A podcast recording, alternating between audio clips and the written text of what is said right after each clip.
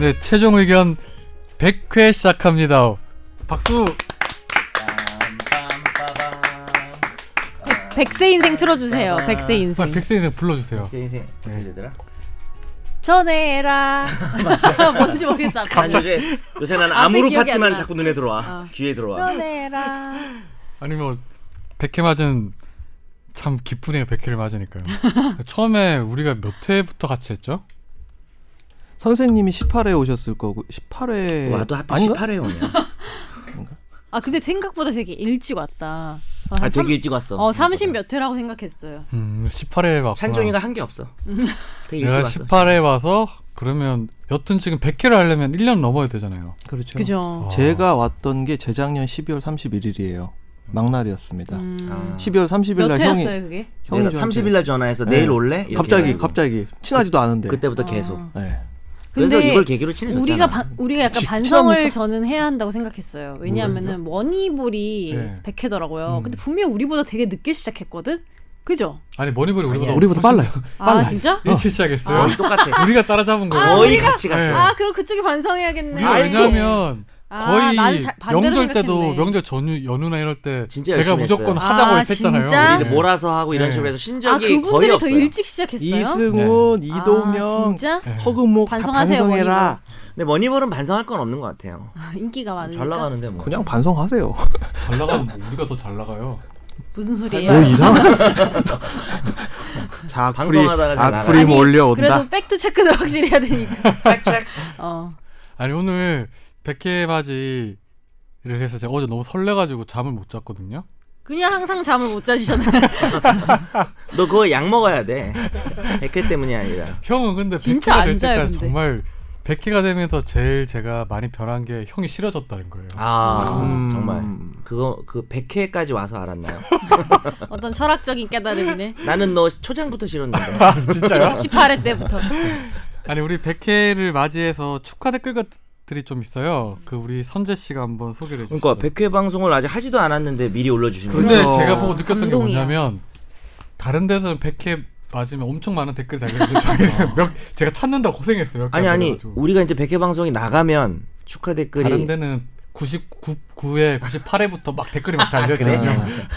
곧 괜찮아요? 댓글을 앞둔 뭐, 괜찮아요. 이건 뭐니에게 이러면서 달려요. 아 그래요? 달리 지금 뭐 못 우리도 뭐 봤어요. 트럼프라든지 뭐 다 아시잖아요. 그래도 참 우리에겐 청담 민서님이 계세요. 아, 그러니까 청담 민서님이 100회 너무 거기서 거기 아닌가요? 호주의 김유현. 어, 100회 기다리고 있습니다. 오랜만에 글 남기는데요. 매주 방송 꼬박꼬박 듣고는 있어요. 일원동 형이 영화 장산범에 출연한다고 해서 눈 크게 뜨고 스크린 앞에서 봤는데 안 보이던데요. 단역입니다. 정변님 100회 특집으로 영화 VIP에 나왔던 주진모. 잘생긴 주진모 아닌 아저씨 주진모예요. 예전에 타짜에서 짝기 성대모사 해주세요. 뭐 장동건. 봤어요 아직 밑도 끝도 없이 나 안 봤는데 영화를. 장동건 국정원 상사로 나와서 좋아하는 거 말고 잘할 수 있는 걸 하라고라는 대사인데요. 이렇게 뭐 한 게 맞는지. 귀엽게 한 거 아니에요? 지금 하라고 선재 씨. 아니 물결이 두 개 있길래 하라고 하라그 생각만 해도 생각만 해도 너무 재밌을 것 같아요. 생각만 하셨으면 좋을 기대돼. 것 같아요 지금 아, 아니 있어 아니면 밀정 이정재를 또 해달래요. 간만에 네, 밀정 이정재. 근데 제가 밀정 이정재는 연석이 형이랑 진짜 비슷한 거 같아요. 왜냐하면 그 캐릭터 자체가 되게 비슷하잖아요. 근데 아니 근데 제가 봤을 때는 야 돌려서 잘 내가 깠다. 친일파니? 친일파야? 너무한 거 아니야? 어, 우리가 아무리 서로 물고 뜯는다 그래도 아니 저 형 되게 좋아하잖아요. 너 지금 나 다 적어놓을 거야 일단 오늘 1번 친일파 아무튼 898년 아니 근데 저는 개인적으로는 구멍이 두 개지요. 안철수가 제일 비슷했어요. 아 안철수 하고도 어, 까먹었는데 뭐였지? 진짜 비슷했어. 아 그거는. 누굽니까? 어 진짜 비슷했어. 누굽니까 이거? 그거 진짜 비슷했어. 그래. 웃겼어 우리. 그러니까 이게 비슷한 것도 중요한 거 웃긴 것도 이 중요한데 주진모 둘 씨를 다 제가 영화를 안 봤는데 이분 목소리는 알아요. 성대모사 해본 적은 없죠. 근데 내가 이거 안 봤거든. 근데 이분이 약간 좋아하는 거 말고 이런 식으로 말하는 스타일이에요. 아시죠? 짝기도 귀를 이룰 수 있어. 뭐 이런 식으로 말하는. 아 이게 성대모사는 아니고요. 이런 안 느낌이에요. 닮았어, 안 닮았어. 하라고 네. 아니에요 하라고. 자 다음 우리 하라고. 댓글 소개해 주시죠.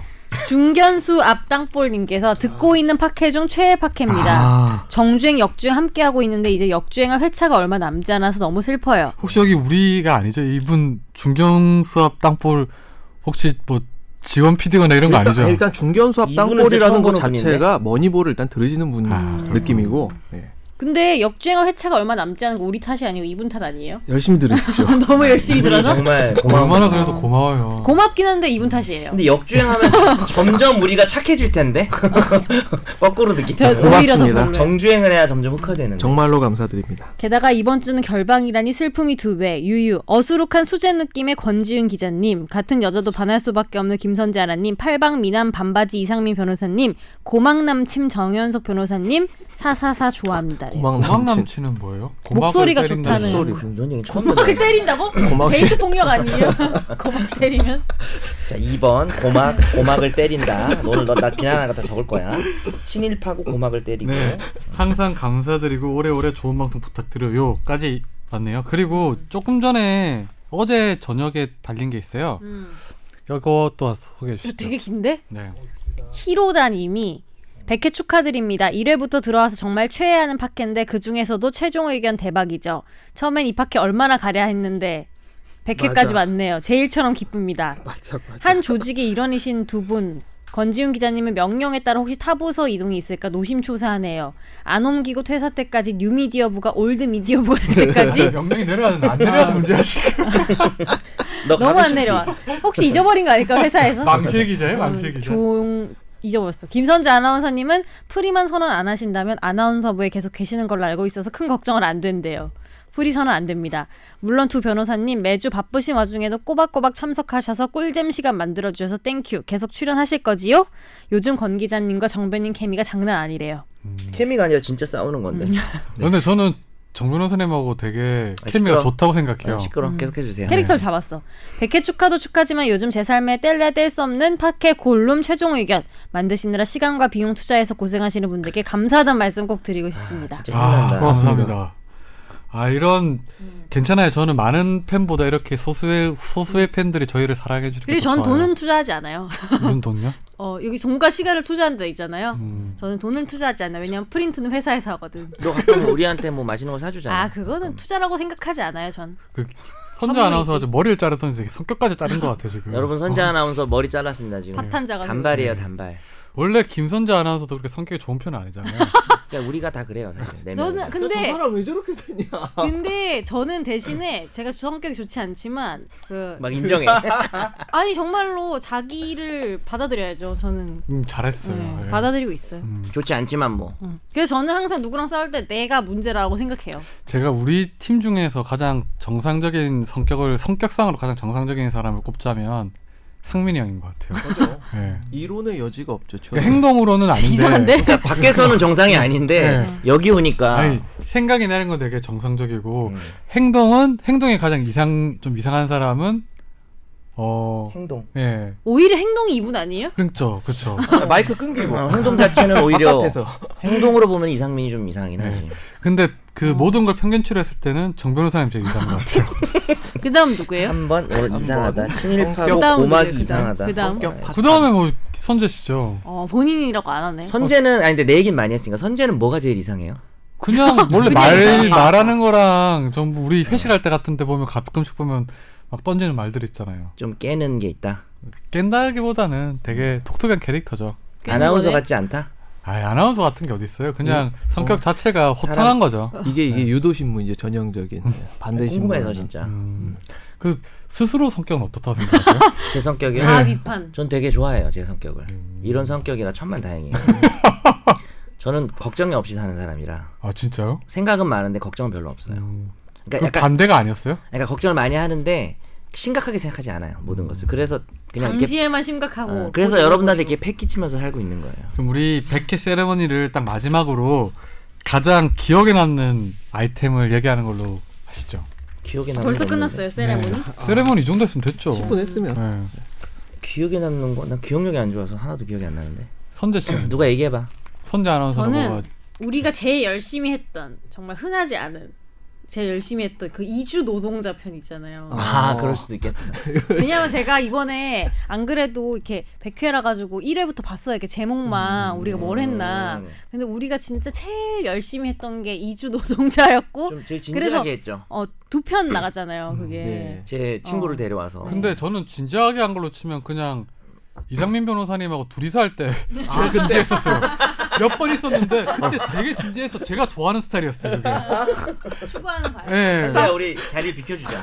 다운로드수 확 낮아지는 아니 아니요. 상황에서. 다운로드도 그대로인데 아 그래? 우리가 어. 사실 지향하는 바가 고, 고품격 법률 팟캐스트잖아요. 아 근데 그거는 관성 네. 때문에 드는 거고 다운로드 숫자는 그, 그거를 네, 한 한 그렇죠. 뭐달 해봐 아무도 안 휴가 갔다 오더니 좀 듣는다니까. 이상해진 것 야 같잖아요. 팩트 포켓 오진다. 이제 솔직하게 살기로 했어요 진지하게 하니까. 그리고 뭐 저- 정 변호사님은요. 아, 저는 기억에 남는 건 별로 안. 그 대본을 어제 봤는데 최종 의견 팀의 장점과 단점. 음, 장점은 뭐예요 그러면? 저는 최종 의견 팀의 장점은 없어요? 저라고 생각해. 아, 농담이고요. 아니 이게 정 변호사님 장점 맞아요. 아니, 네. 아니, 됐어요. 자 그다음 지금 제가 생각하는 단점 장점은 뭘 것 같아요? 이거 한번 얘기해봐요. 저는 진짜 진지하게. 우리 팀 장점요? 친한 거? 어, 나 그거라고 생각하거든. 예, 친하잖아요. 근데- 사람은 안 친해요? 아니 그렇게 얘기하면 아, 근데 우리는 진짜 우리가 친한 게 좀 방송을 들으면 보인대요. 아, 케미. 근데 또 우리가 그렇게 친하지도 않잖아요. 그러니까 예를 들어서 우리가 아니 근데 자주 연락을 하거나 이러진 않아요. 네. 아니 따로. 자주 연락하고 다 해요. 형이 바쁘다 해서 아, 잘 빼서 아, 그렇지. 저- 아, 저를 빼고 네. 그동안 아, 셋이 방이 따로 있는 네, 거죠? 바- 어떻게 알았어요? 채팅방이. 네. 상민아 이따 초대 좀 해줘. 차단돼 있어. 아 차단돼 있어? 아, 시끄러운 느낌 못 받거나. 어쨌든 우리가 갑자기 말 못 하겠잖아. 아니 근데 진짜 우리 자주 따로 연락하잖아요. 술을 먹거나 예를 들어서 지훈이랑 나랑 따로 보거나 뭐 선재랑 셋이 보거나 이런진 않잖아. 아니 근데 따로 보자고 할 때마다 보면 바쁘다 하잖아요. 근데 그렇다고 솔직히 너희 셋이 보지도 않잖아. 아까 농담이고. 저랑 권지윤 기자 만나가지고 검찰 씹고 이래요. 네. 아 그런 적 아, 있어? 진짜? 두 분이 친하구나 손재 씨도 저랑 따로 만난 적이 아니 있죠, 선재랑 자주- 너랑 다들 만나는 있죠, 거는 점심도 자주 먹고. 그거는 같은 직장이니까 좀 빼고 그때 같은 시장에는 너무 안 봤던 거 아니에요? 직장치고는 진짜 안 봐요. 근데 우리가 솔직히 여러분 엄청나게 친한 건 아닌데 아니 엄청나게 친하다니까요. 아니 저는 친한 정도가 중요한 게 아니라 네. 너무 내가 오늘 갑자기 진지를 빠는지 모르겠지만 그 저는 이게 너무 자뻑인지 모르겠는데 그냥 얘기할게요. 네. 좀 이렇게 배려심이 많은 것 같아요. 사람들이 다. 음, 갑자기? 아 왜냐하면 우리가 방송 끝내. 내, 내가 어떤 집단을 가면 다 그런 게 아니야. 근데 이제 뭐 예를 들어서 시간을 바꾸거나 뭘 하거나 이럴 때 음. 좀 이렇게 서로 이렇게 함부로 하는 사람도 있어 보통 집단에 보면 아, 자기 말 위주로. 같은 거 함부로 하고 말 함부로 하고 그러니까 내, 가 이제 어. 드립은 함부로 하지만 서로한테 약간 피해 주는 거를 이렇게 함부로 하는 사람이 있어 이기적으로 근데 그런 사람이 없어 여기는 음. 정 변호사님이 농담 스타일이 보면 항상 딱 선을 딱 넘지 않잖아요. 음. 가끔씩 저한테 넘은 적이 있었거든요. 그래서 제가 적어놨죠 그거. 선을 너무 넘어가서 아니. 그쪽에서 내가 산 적이 있어 서, 서로 써놓네 우리 이 변호사님이 보시기에 우리 그러면 팀의 개선점 뭐예요? 개선점 지금은 배가 너무 불렀다. 우리가 그래서. 처음에 이제 시작을 할 때는 저기 오, 저 갑자기 사책. 사비판 골방 있었잖아요. 네, 골방. 네. 음. 2.3평짜리 골방에 일곱 명이 거기 쫙 헝그리 정신이 막혀가지고. 없는 거예요? 그렇죠. 딱 보면 일단 들어가면서부터 굉장히 헝그리해. 그쵸. 음. 아 난 그때가 더 좋아 그때는 우리가 이렇게 음료수도 잘 안 먹었어 그렇지 않아요? 그때부터 그럼. 음료수 내가 사왔는데. 아 그때도 죄송해요 많이 마셨죠. 아 죄송해요 음. 아. 그런데 네. 사실 저도 그렇게 좀 약간 다락방 스타일이 좋긴 해요. 넓은 것보다는 좁은 게 좋고 그래요. 근데 솔직히 라이브가 또 없어졌잖아 방금 댓글 올라왔더라고 음. 라이브 안 하냐고 예. 라이브 사라졌죠. 예. 라이브. 난 배가 불렀다는 거는 별로 반대고 우리는 나태해질 근데 수는 저는- 있는데 아, 제, 진짜 배. 어, 뭐- 배가 어. 부른 것보다도 어, 뭐 이유 어찌 됐든 간에 우리가 어, 그 권지윤 기자의 소개팅이나 이상민의 눈물, 아, 정 변호사님의 톰보라운 이런 게 나의 나의 그 자웅동체 그게 나오지 않는 게 그런 게 나와야 된다고 생각해요. 자웅동체. 나는 어, 다시 좋아. 제일 아, 충격적인 거 그럼 지렁이 얘기하자면 자운동체. 아, 지렁이. 그렇지. 그거였어요. 그걸 누가 움짤로 올렸잖아 GIF 맞아. 파일로 아니 정말 그때 뭐 깜짝 놀랐어. 내가 그래서 어쩔 줄 근데 모르겠더라고. 혹시 모르시는 분들 왜 설명해 드리면 음. 지렁이 제가 교미죠. 지렁이 자웅동체 드립을 제가 치니까 선재가 옆에서 조용히 그 아니야 머리 위로 지렁이는 어떻게 그러면은 교미를 하냐 그렇죠, 교미. 하지? 뭐 이런 거였다. 자웅동체니까 뭐 이렇게 넘어가려고 했더니 선재가 머리 위로 이렇게 어, 하트 자웅동체면 음. 원을 그리면서 이런 식으로 자, 그 교미를 한다라는 그림을 그런 사람이에요. 그렇게 방송 하신 중에. 제가 그렇게 문과생입니다. 과학적 지식이 아니 부족해요. 우리가 이제 문과생인 게 아니고 문과생인 것 지금 같아 너무 야하다는 거죠. 지금. 그냥 아. 문과생이 아니라 네. 저는 이제 한 명씩 그 고를 수 있는 건지 몰랐어요. 자기의 그 성별을.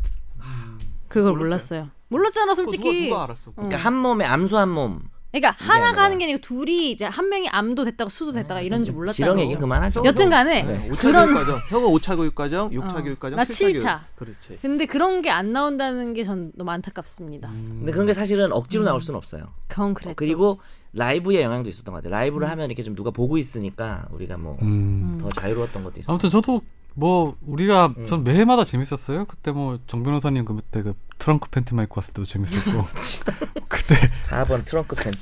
너 이따 팬- 모아서 다 얘기할 거야. 팬티도 아니야 박스라고 표현하는 게 더 아니 어울리는 근데 진짜인 줄 거. 알잖아요. 그렇게 하면 내가 트렁크 팬티를 입고 SBS로 온다고요? 아 그때 입고 오셨잖아요. 근데 반바지 이상한 거. 반바지 좀 지나치게 짧은 예. 반바지. 그러면 트렁크 팬티만 아, 앞에 그 트렁크 구멍 앞에 팬티라기보다는 구멍도 있어요? 마라토너들이 입는 반바지 있잖아요. 그렇죠. 예, 그 그런 바지 거 같잖아요. 그 트렁크 바지를 팬티면 입고 소변 누는 구멍도 있냐고요? 아니, 아니 그렇게 네가 얘기를 하니까 내가 한 거예요. 자, 아무튼 네. 저희 100회까지 애청해 주시는 분들 예. 감사드리고 어, 청취자 사연 있잖아요. 네. 원컨대. 사실 제가 그때 지난 지난주에 예상을 했는데 저희 팬들은 한꺼번에 많이 보냈다가 안 보낸다 했잖아요. 2주 아우. 동안 한 통도 안 왔어요. 조련 아우 조련 조련사들. 밀당의 기지. 네. 그래서 어, 오늘도 열심히 음. 하겠습니다. 청취자 사연으로 넘어가시죠. 안녕하세요. 최종 의견 여러분. 골룸 초기 때부터 들어왔지만 한 번도 네이버에 검색해보지 않다가 왜 그러셨는지 모르겠지만 이번에 검색해보니 그동안 목소리 듣던 것과는 다르게 모- 다른 모습이시더라고요. 첨부의 권지훈 기자님이 맞습니까? 따로 법적인 분쟁거리가 없어서 그동안 메일을 보내라는 호소를 들어도 거리가 없다가 최근에 몇 가지 생겼습니다. 하나씩 대답할까요? 네. 네. 첫 번째는 내용 증명 관련. 최근에 저작권과 관련해서 제가 일방적으로 침해를 했다는 내용 증명을 받았습니다. 그 안엔 제가 하지도 않은 이야기가 소설처럼 쓰여 있어서 피가 거꾸로 솟았습니다. 그런데 분기하며 그냥 있었습니다. 주변에선 빨리 반박 내용 증명을 보내라고 하던데 대응 내용 증명은 변호사를 통해 보내야 하는 건지 아니면 제가 보내도 되나요? 받은 지 얼마 이내에 송부를 해야 하나요? 네, 내용이 복잡하면 변호사를 자문을 얻어서 보내는 게 좋고요. 뭐 그런 게 아니면 간단하게 보내시는 게 좋을 것 같고 안 보낸다고 해서 큰일 나는 것도 아니고 기간이 정해진 건 아니지만 전혀 답을 안 하면 그 내용을 인정하는 걸로 되진 않지만 혹시 뭐 인정하는 거 아니야? 나중에 이렇게 불리해질 수 있으니까 간단하게 필요한 말만 쓰셔서 주저리 주저리 써- 써면 나중에 자기한테 불리해질 수도 있으니까 반박하시는 거 보내는 게 좋을 것 같습니다. 질 한마디만 써서 보내세요. 근무 시간요. 회사의 정식 출근 시간은 8시 반부터 5시 반입니다. 연구소에서 일을 하다 보니 야근이 잦은데 야근비는 따로 받지 않습니다. 소문에 의하면 퇴근을 밤 11시 하든 새벽 3시 하든 5시 반으로 변경된다는 게 이게 무슨 뜻인지 모르겠지만 아니 이게 퇴근을 하면 원래 음. 시간의 수당을 줘야 되는데 안 준다는 예. 거겠죠? 임금 꺾기를 한, 하는 거랑 비슷한 거죠. 예. 제 생각엔 이게 노동법 위반 사항 같은데 법적으로는 어떻게 되나요? 너도 뭐 위반 사항 맞죠? 네, 노동법 위반 사항입니다. 야근 수당을 지출하지 않았지요. 3번 해고. 어머니께서 회사를 다니시다가 갑자기 퇴사 통보. 1년 6개월 근무하셨고 정규직이고 20인 이상 사업장이래요. 퇴사 통보를 받으셨대요. 그리고 녹취를 하지 못하였지만 강압적 분위기인 자리에서 퇴사 동의서 같은 것에 사인을 하셨다고 합니다. 회사에서 말일까지 일한 월급을 받든지 아니면 금주까지 일한 걸 받고 실업급여를 받을 수 있게 해주겠다고 선택하라고 했습니다. 이게 선택의 문제인지 전 모르겠지만 일단 어머니는 실업급여를 받는다고 말씀을 했습니다. 정규직인데 이렇게 갑자기 통보받고 나가야 하는 게 정당한지 궁금합니다. 그리고 현재 어머니께서는 억울해하셔서 부당 해고에 대해서 노동부에 신고하기를 원하시는데 제가 알아보니 부당 해고 구제 신청을 해서 복직이나 금전적 보상을 받는 것 외에는 다른 것은 없는 것 같습니다.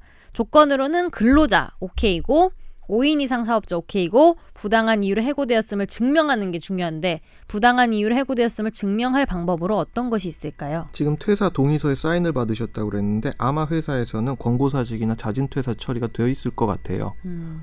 해고가 아니라.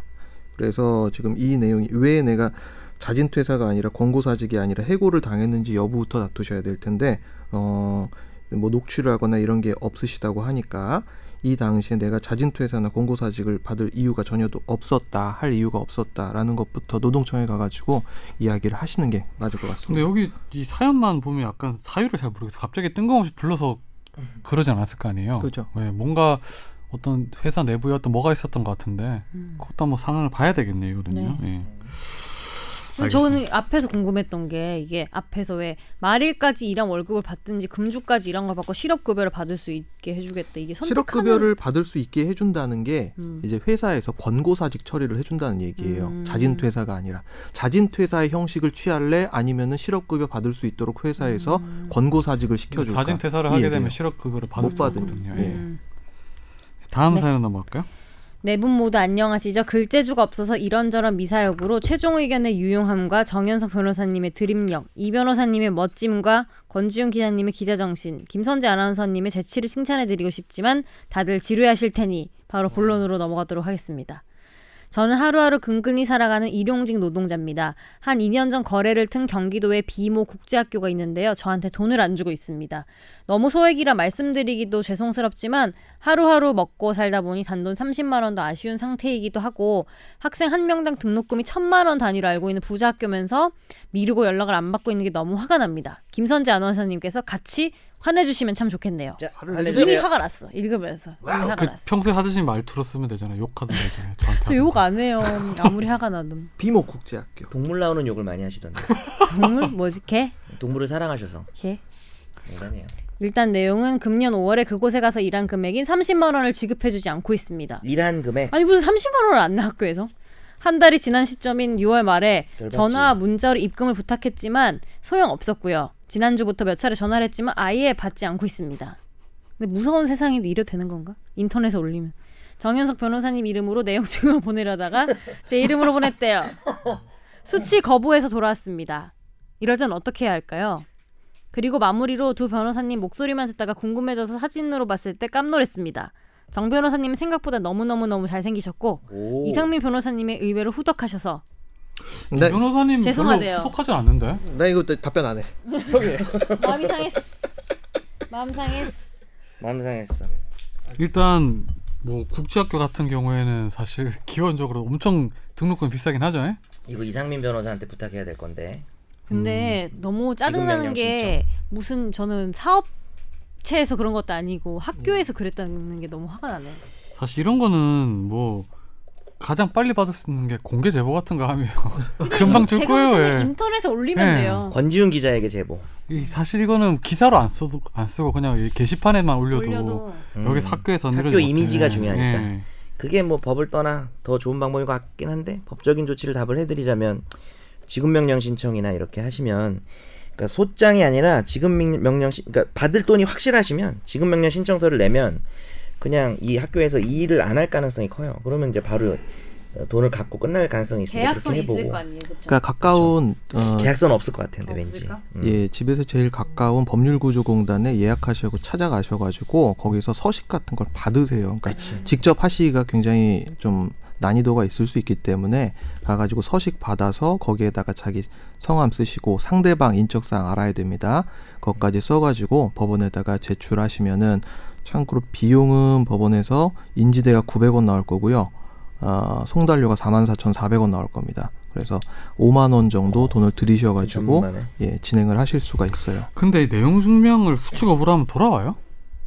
수축 거부를 어떻게 해요? 내용 증명을 보냈는데. 내용 증명에 상대방 이름을 좀 잘못 쓰셨을 가능성이 좀 있다고 봐요. 그리고 이제 법원 송달 문서는 그렇게 하기 힘든데 이건 그냥 내용 증명이니까 그러니까 뭐, 내용 증명을 수축 받았으면 아. 그러니까 이런 받을 사람 거잖아요. 없어요라고 해가지고 해가지고. 수치인 불명으로 아, 바꿔 왔어요. 그러니까. 그, 그 얘기하다 보니 중요한 얘기 생각나는데 중요한 거 하나 알려드리면 학교는 소송상 당사자 능력이 없어요. 그 무슨 소리냐면 뭐 예를 들어서 원고 이분 예를 들어서 뭐 이분이 뭐 김땡땡이면 피고 무슨 국제학교 이렇게 쓰면 안 되고요. 재단으로. 쓰- 네, 그렇죠. 만약에 어, 재단이 있으면 학교 법인을 쓰시고 개인 뭐 개인 설립 회사 설립 학교는 아니겠지만 만약 에 그러면 개인 설립자를 상대로 음. 하셔야 되고 지급 명령 신청은 피고라고 안 하고 피신청이라고 하죠. 그래서 예. 아마 피신청인을 그러니까 그렇게 써야 돼. 학교 이름 쓰면 안 돼요. 참 이게 답답한 게 사실 이렇게 일용직으로 일을 하시는 분께서 계약서를 따로 쓰거나 이런 게 아니니까 보통 안 썼겠죠. 상대방이 누군지부터 특정이 되게 어려워요. 그게 어려워. 네. 어. 아, 참, 예, 일단은 학교는 안타깝네요. 절대 아닙니다. 우리 예. 민사소송법상 학교는 당사 능력이 없어요. 네, 아무쪼록 잘 해결됐으면 합니다. 다음 사연으로 넘어갈까요? 때는 바야흐로 노무현 정부 시절 PDP TV를 홈쇼핑을 통해 샀습니다. 사은품인가 경품인가로 홈시어터를 받았는데 TV가 일주일 만에 고장나서 일주일 쓰다 반품을 하고 다른 곳에서 TV를 다시 샀습니다. 반품 당시에는 TV만 가져가고 딸려온 홈시어터는 안 가져가서 지금까지 쓰고 있는데요. 게이득 어, 여기서 문제. 만일 이런 경우가 다시 발생한다면 경품인가 사은품으로 받은 물품은 돌려줘야 하는 건가요? 아무 말 없어서 안 돌려줬을 경우 나중에 큰 문제가 생길 수 있나요? 나중에 문- 알려주세요. 나중에 문제가 생기죠. 약간, 근데 아무 말 없는 거 봐서는 모르는 어, 것 약간 같아요. 미안한 마음이 생기죠. 그런 문제가 생깁니다. 그냥 쓰세요. 근데 모르는 것 같아, 그죠? 아니, 받아가지 사실 저 않았어. 이거 사연을 받고 이거는 공개되면 훨씬 더 나중에 문제가 될 것 같아서 그래서 차라리 여기에 보내는 게 더 아니, 문제가 노- 돼. 노무현 정권 때니까 10년 10년 아, 지났으니까 그렇구나. 상관없어요. 아, 이분이 아, 지금. 일부러 그걸 알고 보냈구나. 어, 이분 되게 계산하고 보낸 것 같은데 이분 답정너예요. 원래는 돌려줘야 되는데 뭐 판매자 측에서 사은품이니까 까먹은 뭐 생각을 못한 거죠 이 사람이 당첨자라는 거를 근데 이걸 예를 들어서 안 돌려준다고 해서 나중에 뭐 법적으로 뭐 문제가 되고 이런 건 아니죠. 부당 부당 이득이죠. 원래는 법적으로 돌려줘야 돼요 부당 이득이. 아 이거로 돌려줘야 근데 되는데. 그러면은 이- 이러면 어때요? 예를 들면은 뭐 홈시어터는 좀 오래 쓸 수 있다. 저도 좀 오래 쓸 수 없는 물건인데 얘네가 자기네들이 깜빡하고 이렇게 음. 한 10년 뒤에 연락이 온 거. 근데 그제서야 생각이 나서. 네. 근데 이미 물건은 다 소, 뭐 소모가 됐거나 음. 뭐 그래요. 그러면은 돈으로 받을 수 있나? 아니요 그 여러 가지가 있는데 그 그거를 10년이 지나면 정확히 본인이 지금 알고 예를 든 건지 모르겠는데 정확히 10년이 지나면 원상회복 청구를 못 해요 아. 부당이득 반환 청구가 아. 끝났기 때문에 그래서 더군다나 이게 뭐 상법이 적용되면 더 짧을 수도 있는데 어쨌든 10년이면 확실히 돌려달라고 못하니까 돈으로도 달라고 못하고 결론은 아까 이 사은품을 언제라도 돌려달라고 하면 10년 내에 언제라도 돌려달라고 하면 돌려줘야 되는데 그때까지 사용한 음. 뭐 이득을 달라거나 그렇게 하기는 어려울 거예요. 어, 원래는 돌려줘야 되지만 그럼 10년만 넘으면 되겠네. 경품이기 10년 때문에 겁나 길어. 10년. 노무현 정부 시절이라고 하잖아요. 한 예. 5년이면 될 그러면 거예요, 편하게 사실. 쓰세요. 네. 상사 채무라 다음 사연 넘어가시죠. 예. 사연 소개할 때 제 이름을 아이린보다 김선재로 해달래요. 이게 무슨 말이에요? 아이린보다 김선재. 그러니까 아이린보다 김선재가 더, 더, 좋, 음, 더 나은 예쁘다. 김선재. 음. 그런 말은 죄송해요. 없지만 죄송해요 아이린님. 안녕하세요. 최종 전국의 아이린 팬 의견을 즐겨 여러분. 듣는 애청자이자 제 팬이래요. 아, 2015년도 가을에 프로축구 FA컵 결승 때 상암에서 뵀었는데 떨린 마음에 말을 못 걸고 다른 분들인 장혜연 아나운서와 배성재 아나운서만 뭐야. 사진을 찍었습니다. 약간 뻥 납득이 같은데? 가지 않습니다. 어, 왜 선재만 떨리지? 아 음. 괜히 선재가 썼어 이거. 괜히 선재가 썼어. 재밌었어. 아니 근데 선재가 무서운 거 아닌가? 아니 근데 이때 저는 일을 하고 있었어요. 제가 알기로는 뭐 찍으러 와서. 아니 근데 뭐 우리 고지고대로 받아들입시다. 김선재 네. 팬이라면서요. 네. 김선재만 떨렸나 봐.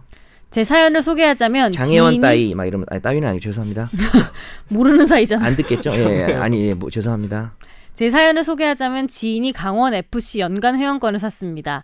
연간 회원권을 구매하면 올해 강원 FC 경기를 정상가보다 싸게 관람할 수 있어서 구매를 했는데 강원 FC가 10월 14일부터 홈 경기장을 평창에서 춘천으로 옮기는 걸 검토하고 있다고 합니다. 피형 취향. 이럴 경우에 경기장까지 2시간이 걸리기 때문에 관람을 포기해야 합니다. 시즌권 판매 시 홈 경기장이 평창이었는데 이게 경기장이 변경되었기 때문에 이에 대한 보상이 가능한가요? 이런 상황이면 다시 반환이나 이런 걸 해줘야 되는 거 해줘야 아니에요? 되는 거 아니에요? 근데 제가 이게 확실한 건지는 모르겠는데 그러니까 평창 그 강원 FC가 평창에서 경기를 하는데 그 경기장이 임시 경기장이에요. 음. 그 스키 점프대 밑에다가 잔디를 깔아놓고 거기서 지금 경기를 하고 있거든요. 어. 근데 스키 점프하면 재밌겠다. 거기서 이렇게 날라가 경기하고 있습니다. 경기하고 있는데 위에서 훅 날라가. 그런데요? 그런데 그 저- 아니 저녁 되면은 이제 저녁이래 이제 겨울 되고 아, 이러면은 하지. 그게 못 할 거거든요. 얼고 막 이러니까. 본인이 알기론 그렇다. 예, 근데 그래서 10월 14일부터 평창에서 춘천으로 옮기는 것으로 검토하고 있다고 하는데 이게 예전에 이미 공지가 된 내용인지 아닌지 그걸 모르겠어요. 그러니까 예 원래 이번 시즌은 그렇죠. 이번 시즌은 전부 다 평창에서 합니다. 그런데 갑자기 춘천으로 우리가 바꿉니다. 이거는 중대한 사정 변경이 맞죠. 그러면 그런 사전 변경일 때는 예를 들어 연간 시즌권을 구매했을 경우에는 뭐 환불 처리해주거나 그렇게 해야 음. 되는 거예요? 해제를 할 수 있는 권리가 생기죠. 근데 거기에 대해서 그러니까 그거는 따로 얘기를 안 하더라도 강원 FC 쪽에서 조치를 해줘야 돼요. 당연히 그 욕도 욕 무지하게 얻어먹죠. 뭐. 결론은 미리 규정이 있었거나 공지를 했는가에 따라 달라질 것 같습니다. 그렇죠. 그렇게 했다면 감수를 하셔야 될 것 같고 그런 게 없었다면 뭐 환불을 해든지 아니면 그 비용, 교통비나 이런 등등 어, 뭐 어떤 형태로든 보상을 해야 될것 매번 같아요. 2시간 교통비를 셔틀 받아. 네, 그것도 셔틀버스를 좀 문제가 운영한다든지. 있죠. 완전한 보상은 아니 근데 아니고 셔틀을 운영하는 것도 괜찮겠네. 야, 근데 너무 멀다. 예. 다음 빵셔틀 사연으로 넘어갈까요? 법 관련 질문은 아닌데 뉴스 보다가 최종 의견 두 분 변호사님들이 생각나서요. 얼마 전 뉴스 보니 변호사도 TV 광고가 가능해진다는 얘기가 있던데 최종 의견의 쌍벽인 두 분의 이야기가 아 생각이 궁금해요. 나중에 두 분이 CF에 나오시는 건 아닌지. 정 변호사님 CF 나오면 근데 음. 이건 법적인 문제가 아닌 것 같아. CF 나오면 로고송을 하나 지어야 되는데 머리가 납니다. 정연석. 사랑의 대구 사이버 아니면 정 변호사님 면도기 선전하면 되잖아요. 네. 서울 사이버 대학을 알고 나서 나의 성공 시대 시작됐다. 후후. 자 넘어가시죠. 예. 아 근데 생각이 궁금한데. 헤리티지 그 법무법인 헤리티지 최재천 변호사가 지금 대한 변호사협회 이 광고 1호인가? 승인되느냐.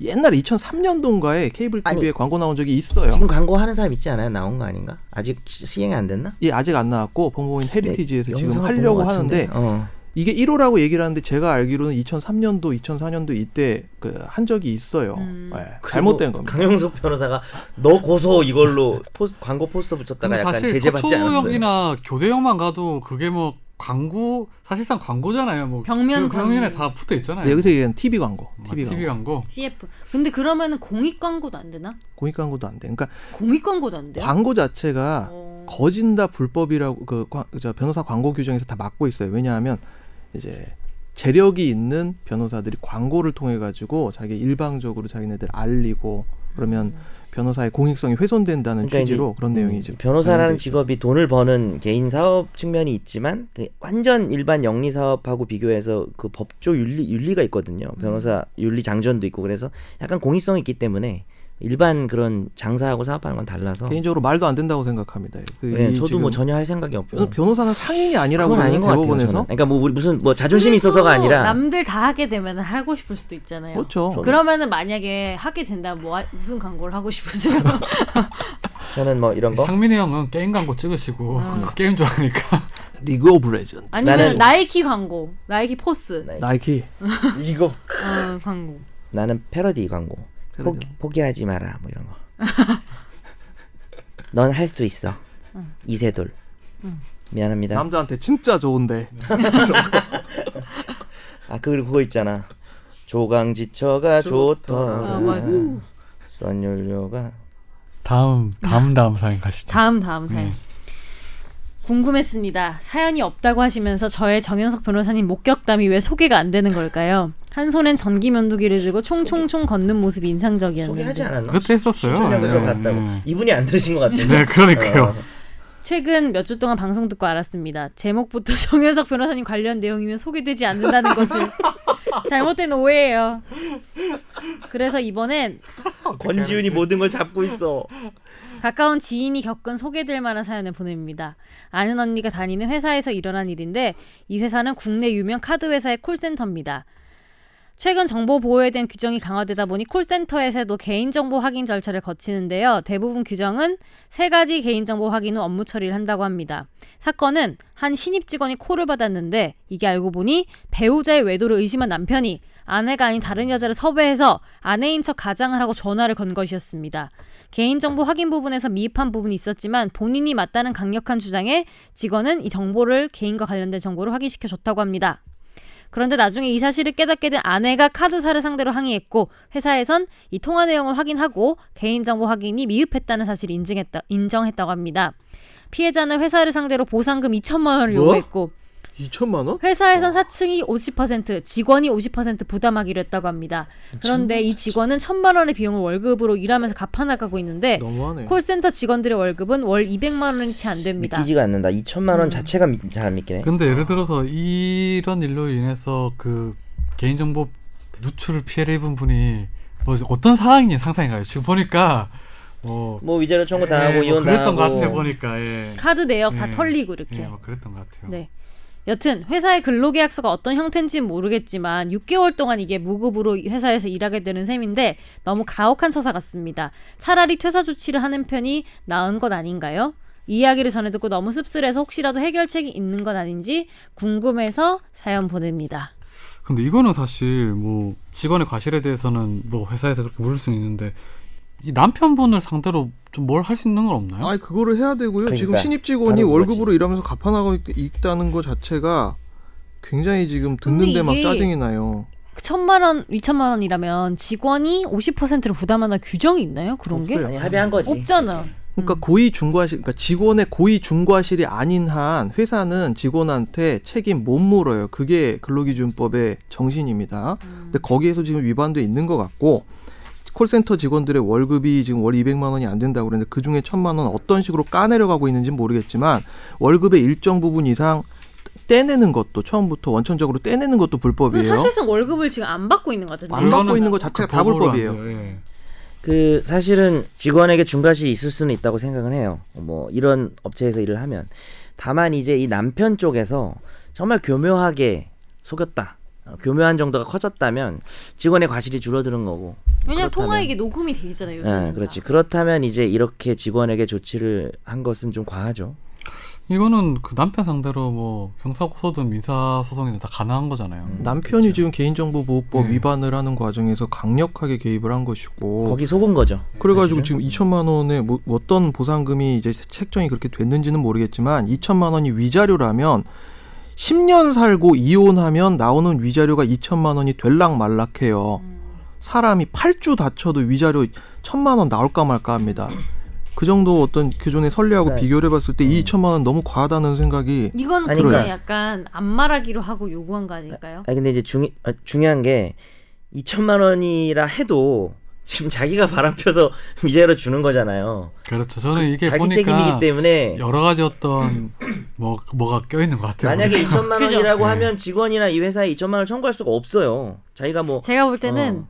뭐 완전히 잘 알 수는 없지만 어, 자신의 생활비를 어, 에 보탬이 되기 위해서 2천만 원을 요구한 것이 아닌가라고 살며시 생각을 해봅니다. 아니면 뭐 바람을 피웠지만 이 아내가 뭐 커다란 여러 가지 이것 때문에 파생해서 큰 손해를 봤을 수 있을 것 같아요. 뭐 네, 그거는 그런 거. 같아요. 가령 뭐 한 5, 6천만 원 상당의 손해를 받고 거기서 뭐 2천만 원을 청구했다. 뭐 그러면 말이 될 수는 있겠죠. 사실 그건 우리가 모르니까. 한 가지 지금 여기서도 그냥 한 가지 더 말씀을 드리면 모 카드 회사 자체 내에서 일어난 것도 아니고 카드 회사가 이런 건 다 하청을 주거든요.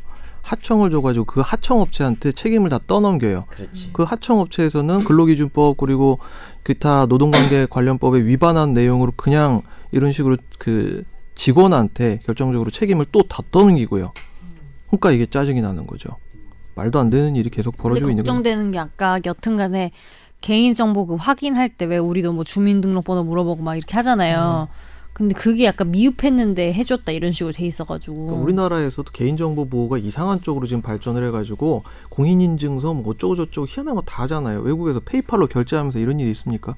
없어요. 근데 그 저도 그런 적 있어요. 그러니까 옛날에 만들어 놓은 카드라서 그때 쓰던 핸드폰 번호랑 어 그때 주소가 잘 기억이 가물가물한 거예요. 근데 그거를 뭐 재발급인가 해진가 하려고 전화를 했는데 분명히 나 본인 맞는데 이게 인증 못 하겠어. 왜냐하면 그때 내가 등록했던 번호도 잘 기억이 안 나고 누가 주소를 뭐 호 단위까지 기억을 해요. 그래서 되게 막 난처해서 막 여러 가지 물어봤던 경우. 우리나라는 난 비교 되게 개인정보 엄격하다 보거든 진짜. 예.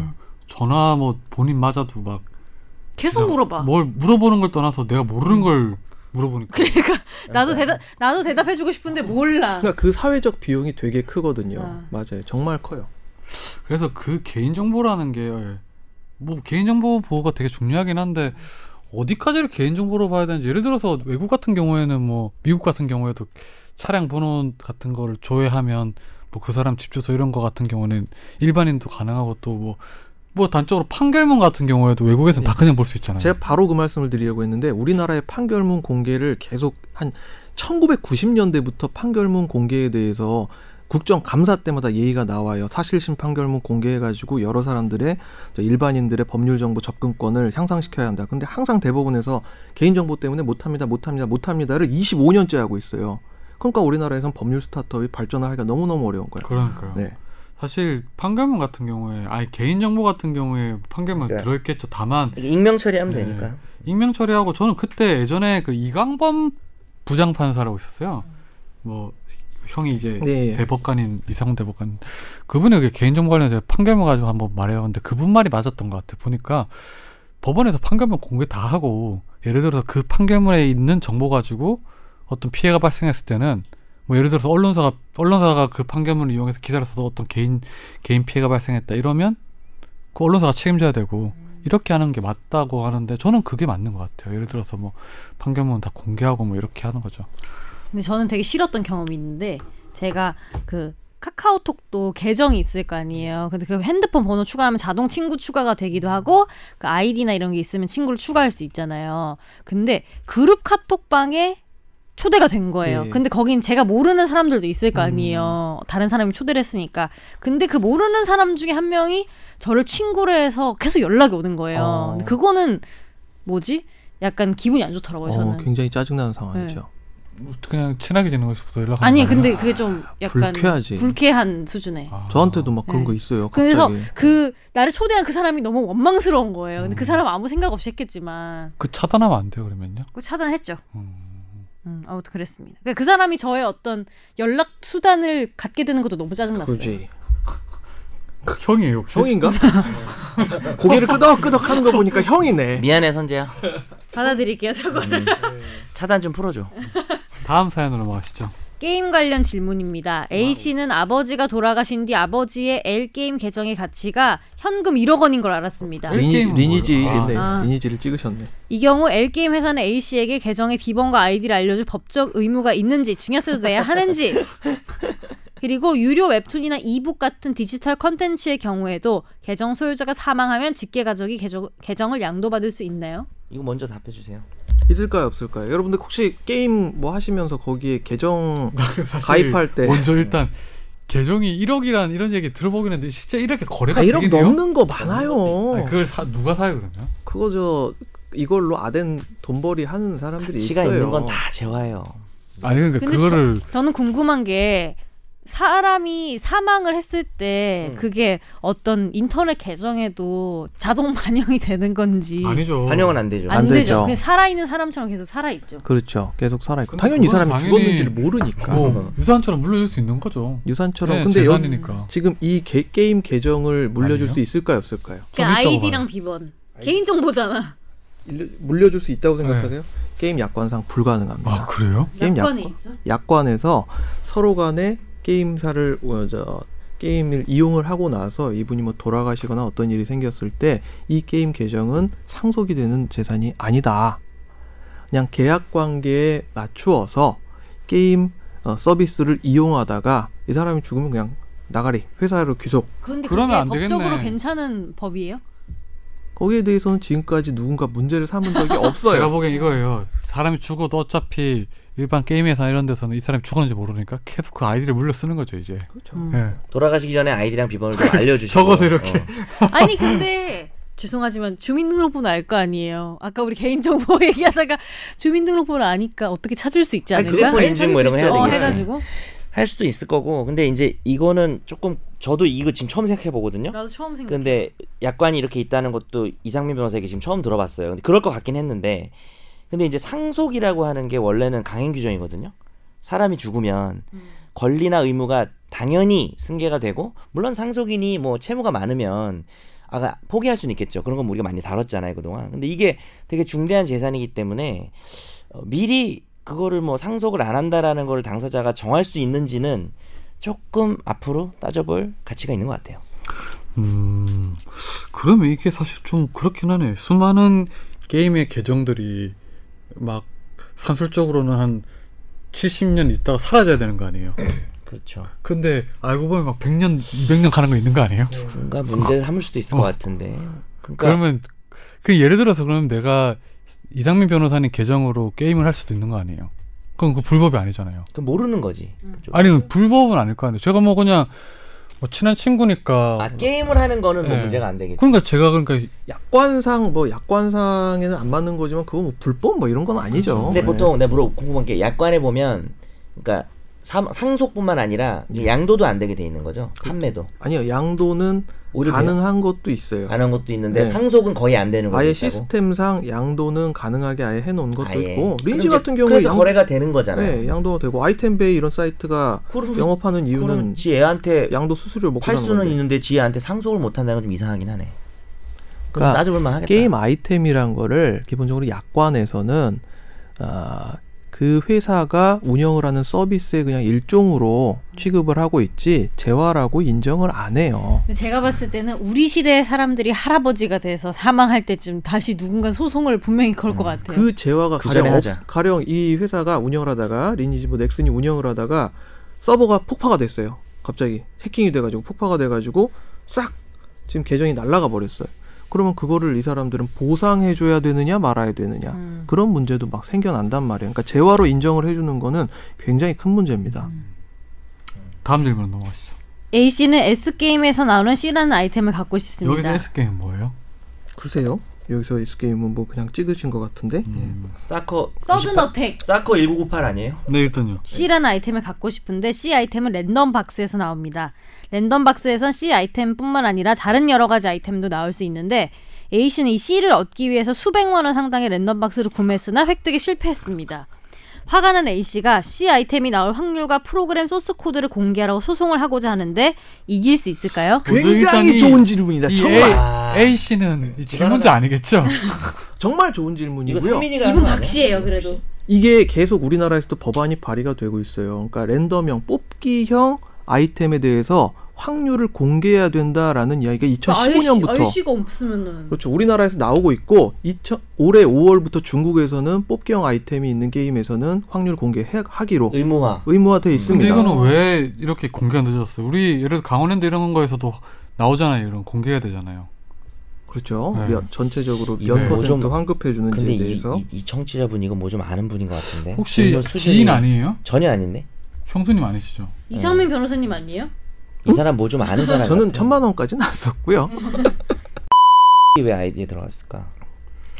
사건이신가? 아니 아니에요. 그러니까 이 소송을 지금까지 이름 하는데 아 법을 좀 이 아시는 사람 서울대 법대나 성대 법대 학번인데 학교 가 이미 졸업했겠네.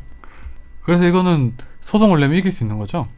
뭐 이길 수 있다 없다는 지금은 모르겠지만 저는 이길 수 있는 논리가 충분히 있다고 봅니다. 아니 강원 예전에 기억하는데 강원랜드 관련해서 이제 뭐 누가 100억인가 이래 가지고 소송을 냈을 때 강원랜드에서 딸 수 있는 확률이나 이런 거를 판결문 나와 있던데 네. 그건 이제 입증을 하는 과정에서 네. 자기가 공개를 했겠죠. 이건 해볼만해요. 왜냐하면은 좀 랜덤이라는 게 확률을 음. 알아- 만약에 이게 거의 제로에 가까우면 그러니까요. 사기죠. 네. 그러니까 거의 제로에 가까운 건 맞아요. 0.00 아니 바다 이야기도 옛날에 보면 예. 나오잖아요. 그렇게 문제가 됐었을 때 네, 여기가 황금률이 나오죠. 우리 네. 토토 그 배트맨 사이트에서도 포, 토토 사이트에서도 황금률 공개를 네. 합니다. 1이 안 돼요. 참고로 황금률이 1이 안 된다는 건 계속 하면 할수록 돈을 꼬라 박는다는 얘기고요.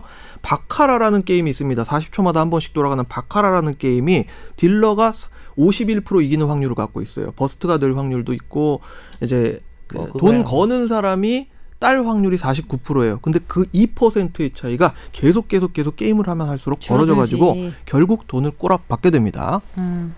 요새 한 저 번의 확률이 그러니까. 휴가 때 휴가 때 마카오에서 경유를 했거든요. 어허. 근데 마카오가 많이 죽었더라고요. 아, 죽었어. 옛날 같지 않더라고요. 내가 가서 살려줘야겠네. 모르겠어 분위기가. 네. 마카오에서 뭘 그렇더라고요. 했다고요? 경유를 했다고요. 경유.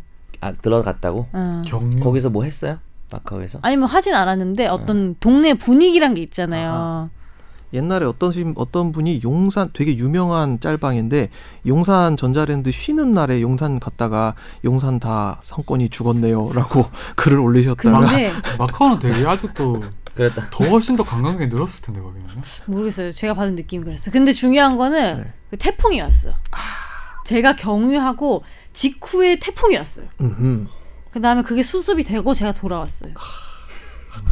뭐 못 갈 뻔했어요. 휴가. 근데 그 베트남에 갈 때 거기를 겨- 경유를 해야 돼요? 그게 싸가지고 그렇게 갔어요. 아. 그 왜냐면 어차피 다른 뭐 이유로 경유하신 것 같은데. 아니에요. 요즘 뭐 스릴 그럴- 많이 저 즐기세요? 그럴 돈이 없어요. 원금이 없어요. 원금이. 댕기열 걸리는 거 아니야 그랬다가. 카카오뱅크에서 대출금을 땡겨. 저 자존심인지 뭔지 모르겠지만 아직 가입을 안 했어요. 어허. 내가 제일 마지막에 하려고. 그거 어, 신청하는데 한 4주 있다가 체크카드 오더라고요. 그 그렇다면서 오래 네. 엄청 걸린다면서. 걸려가지고. 자 있어 있어. 저는 라이언을 안 하고 콘으로 했습니다. 일 아, 그- 좋아해서. 고- 고를 얘가 수 이름이 있어요? 뭐예요? 콘. 라이언이 그, 그 돼지 제일- 아죠? 아니, 돼지 없어요. 돼지가 돼지가 아니 아니 이름 없어요. 뭐예요? 곰? 곰. 네. 곰이.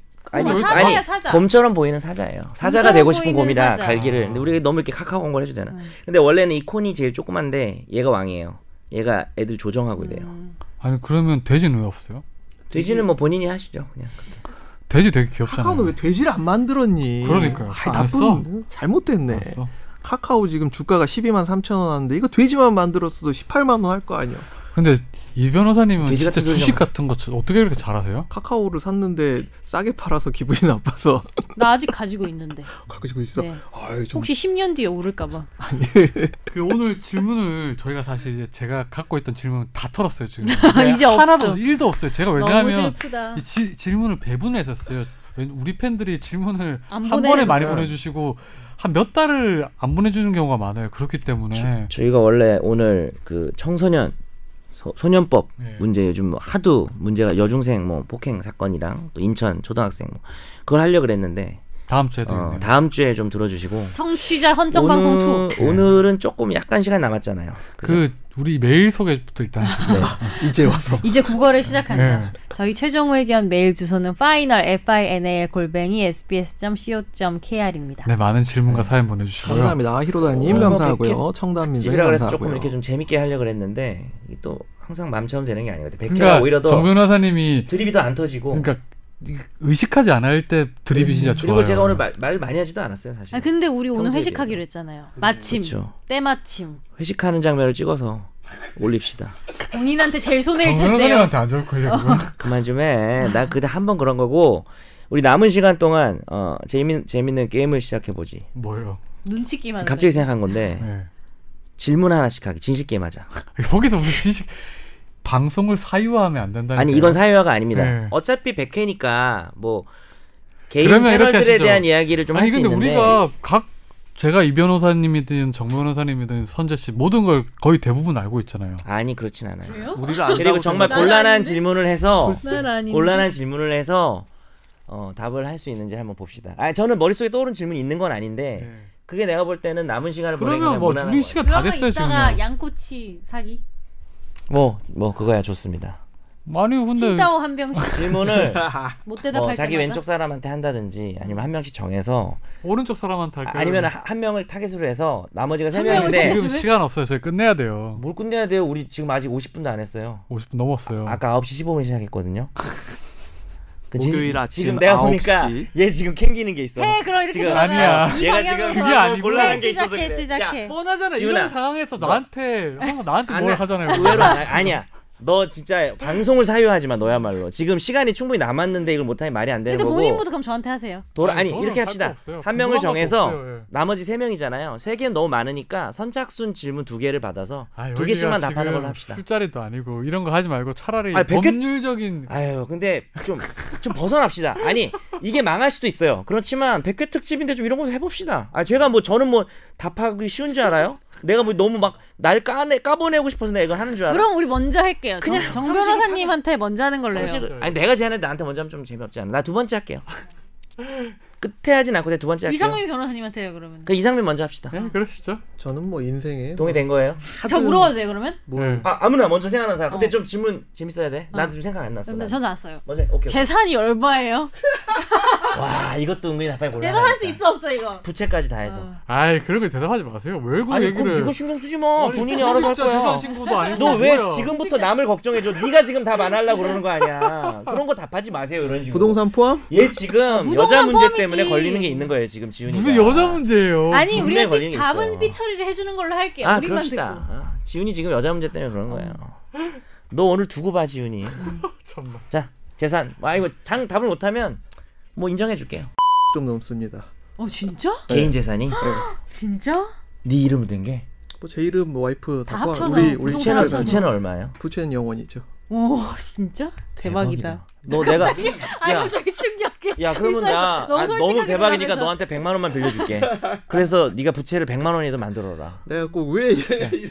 아니 그런 거왜 해요? 아 그건 그건 본인이 알아서 하는 되지도 거야. 안 돼. 한 야 상민한테 두 번째 하지만 질문. 우리 숫자는 삐 처리해주기로 아니, 이게, 합니다. 두 이게 번째 원래 질문. 이게 원래 아, 마이너스 그리고 뭐 이렇게 나와야 재산이 되지. 뭐가 궁금해요 진짜. 아, 자, 너무 궁금해. 나, 나 질문 떠올랐는데 해도 돼요?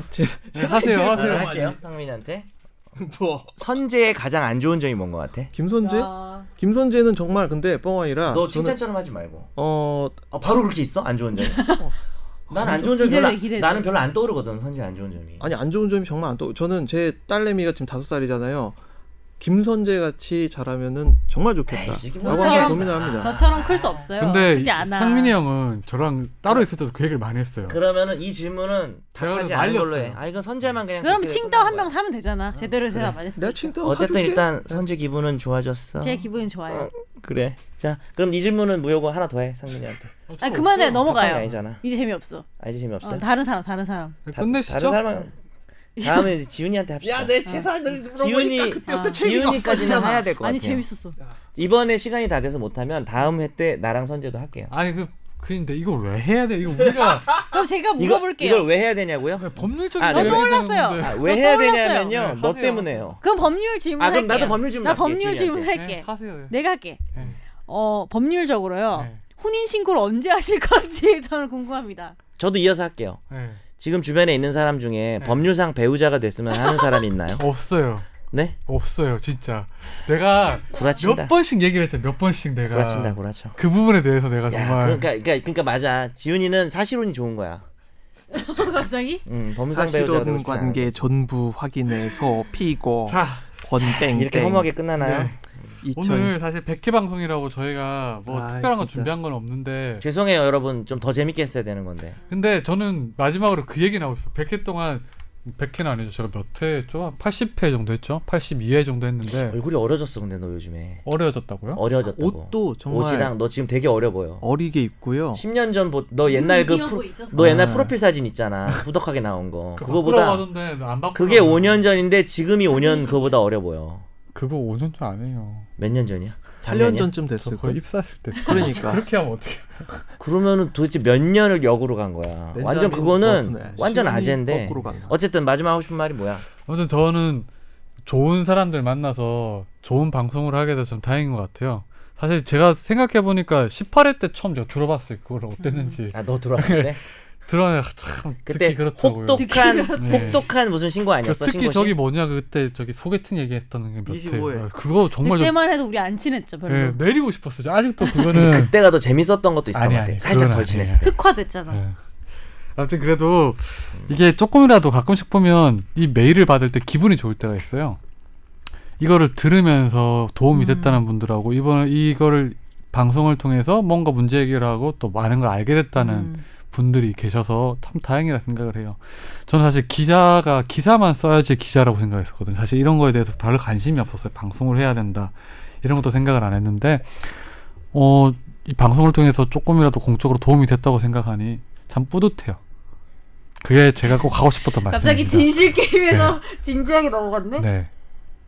그래서 어, 할말할말 김선재 한 말씀. 저는 뭐 길게 하지 않고 오래오래 여러분과 함께하고 싶습니다. 어머. 왜냐하면 여기서 제가 제일 오래 회사를 다닐 거니까요. 저는 끝까지 할 거예요. 저 혼자서 여러분이 떠나도. 상민이 형은요. 예. 그러니까 어떻게 하다 보니까 여기까지 왔어요. 그러니까 정말 진짜 어쩌 아니 왜냐 이거 법률 팟캐스트라는 게 주제 자체가 항상 이제 고갈되기 마련이거든요. 법률 주제라는 게 한계가 있어요. 그래서 이게 언제까지 갈까 사실 되게 저희 히로다님께서도 얘기를 해주셨겠지만 이거 나도 몰랐어. 언제까지 갈까 이렇게 계속 해야 되는 건지 몰랐지. 소재 자체가 고갈될 수 있기 그러니까. 이거랑 같이 때문에 늙을 것 언제까지 같아. 어, 언제까지 할 수 있을까 이렇게 했는데 어느새 횟수로 지금 3년을 왔잖아요. 100회면 횟수로 3년이니까. 그리고 작년 같은 경우에는 우리 전 정권 박근혜 정권에 되게 고마워해야 돼요. 그때는 아유, 소재 그러니까. 걱정을 할 필요가 할 없었어. 필요가 없어. 그때 뜨거웠어요 청취율도. 네. 매 주마다 계속 뭔가 터져 주니까. 아니 그리고 우리가 초반에 그 잡았잖아요. 그 뿌리의 일부를 우리가 잡았잖아요. 그러니까. 너무 신기했어. 그래서 한편으로 조금 이제 죄송스러운 게 정말 더 들으시는 분이 생각보다 저희 기대보다 더 많아졌다는 걸 느끼면서 아, 정말 좀 뭔가 우리만의 색깔 마치 월간 윤종신처럼 이렇게 우리만의 색깔을 담은 뭔가 방송을 좀 만들어 보고 싶은데 여러 가지 시간적 제약 그리고 뭐 어떤 여러 가지 제약 때문에 그렇게 하지 못하는 것 같아가지고 참으로 죄송한 마음이 있습니다. 그래서 조금 앞으로는 더 노력을 해가지고 저도 이렇게 발제해가지고 주제 잡아나가는 사람으로서 더 노력을 해가지고 여기다가 저희만의 색깔을 더 입혀나가는 작업을 했으면 이게 좋겠습니다. 박수 쳐줘야 돼요. 얼마나 좋아. 이런 말이 좋아요 저는. 네. 어우 씨, 큰일 났네. 부담되네. 네. 이제 근데 저랑 같은 얘기예요. 아니 야, 같은 얘기 아니에요. 무슨 말? 아니 그게 선재야, 아니고 그렇게 방- 묻어. 아나운서 그거 아니에요. 보세요. 그 우리만의 색깔은 아니야. 그래 지금. 우리만의 색깔 정 변호사님의 톰 브라운과 이상민 변호사님 이 눈물과 변호사님. 권지훈 기자님의 소개팅 아, 따님이 이게 그러니까. 김선재 아나운서처럼 되길 원하세요? 어우, 이러면은 인생을 얼마나 찰지게 잘 사는 거예요. 아직은 아니지 권지훈 기자 소개팅 같은 게 우리 색깔이에요. 그게 바로. 아, 근데 그게 이제- 우리 이렇다 이 말이지. 그러니까 이제 내가 볼 때는 제가 이제 마지막으로 얘기하면 저는 선재 말도 일리가 있는 게 얘가 말한 색깔이랑 선재가 말한 색깔 다를 순 있어. 그러니까 다르니까 넌 웃은 거야. 근데 색깔이 있어야 된다는 거는 공통점이긴 해요. 음. 그- 예. 아, 아무튼 뿌듯하네요. 100회까지 왔다는 거. 음. 그리고 가장 감사드리는 거는 100회 동안 사랑해주신 우리 청취자분들이고요. 앞으로도 더 이제 많이 와서? 사랑해주세요. 어, 그리고 빼, 먹지 말고 옆에 있는 친구 3명한테 최종 의견을 알려주세요. 네. 알려주시고 청취하게 피라미드 해주시고 그거 좀 그만해. 심리학 수업에 나오는 그 인증해 주시면 제가 진짜 선물을 어. 그리고 음, 네. 보내드립니다. 예. 될지어다 뭐 이런 식으로 우리만의 구호를 구해서 재밌어 요새 구해줘. 구해줘, 너무 재밌어요. 너무 재밌어요. 아, 그래요? 너무 한번 재밌어요. 네, 보세요. 음, 사랑 서예- 얘기가 안 서예지가 나서 딱이야. 난 그 서, 역할에. 네, 사랑 얘기 안 나서 일단 너무 좋아. 음. 서예질 좋아하진 않는데 너무 딱 맞아요. 계속 구해달라는 게. 그냥 서예지 좋아한다고 해 그냥. 전혀 안 좋아요. 아니 근데 진짜 너무 재밌어요. 자, 여기서 우리 100회 마무리하시죠. 네. 오늘 청취해주신 분들 정말 감사드리고 앞으로도 많은 사랑 부탁드리겠습니다. 안녕히 계세요. 네, 안녕히 어, 계십시오. 안녕히 계세요. 다음 주에도 재밌게 할게요.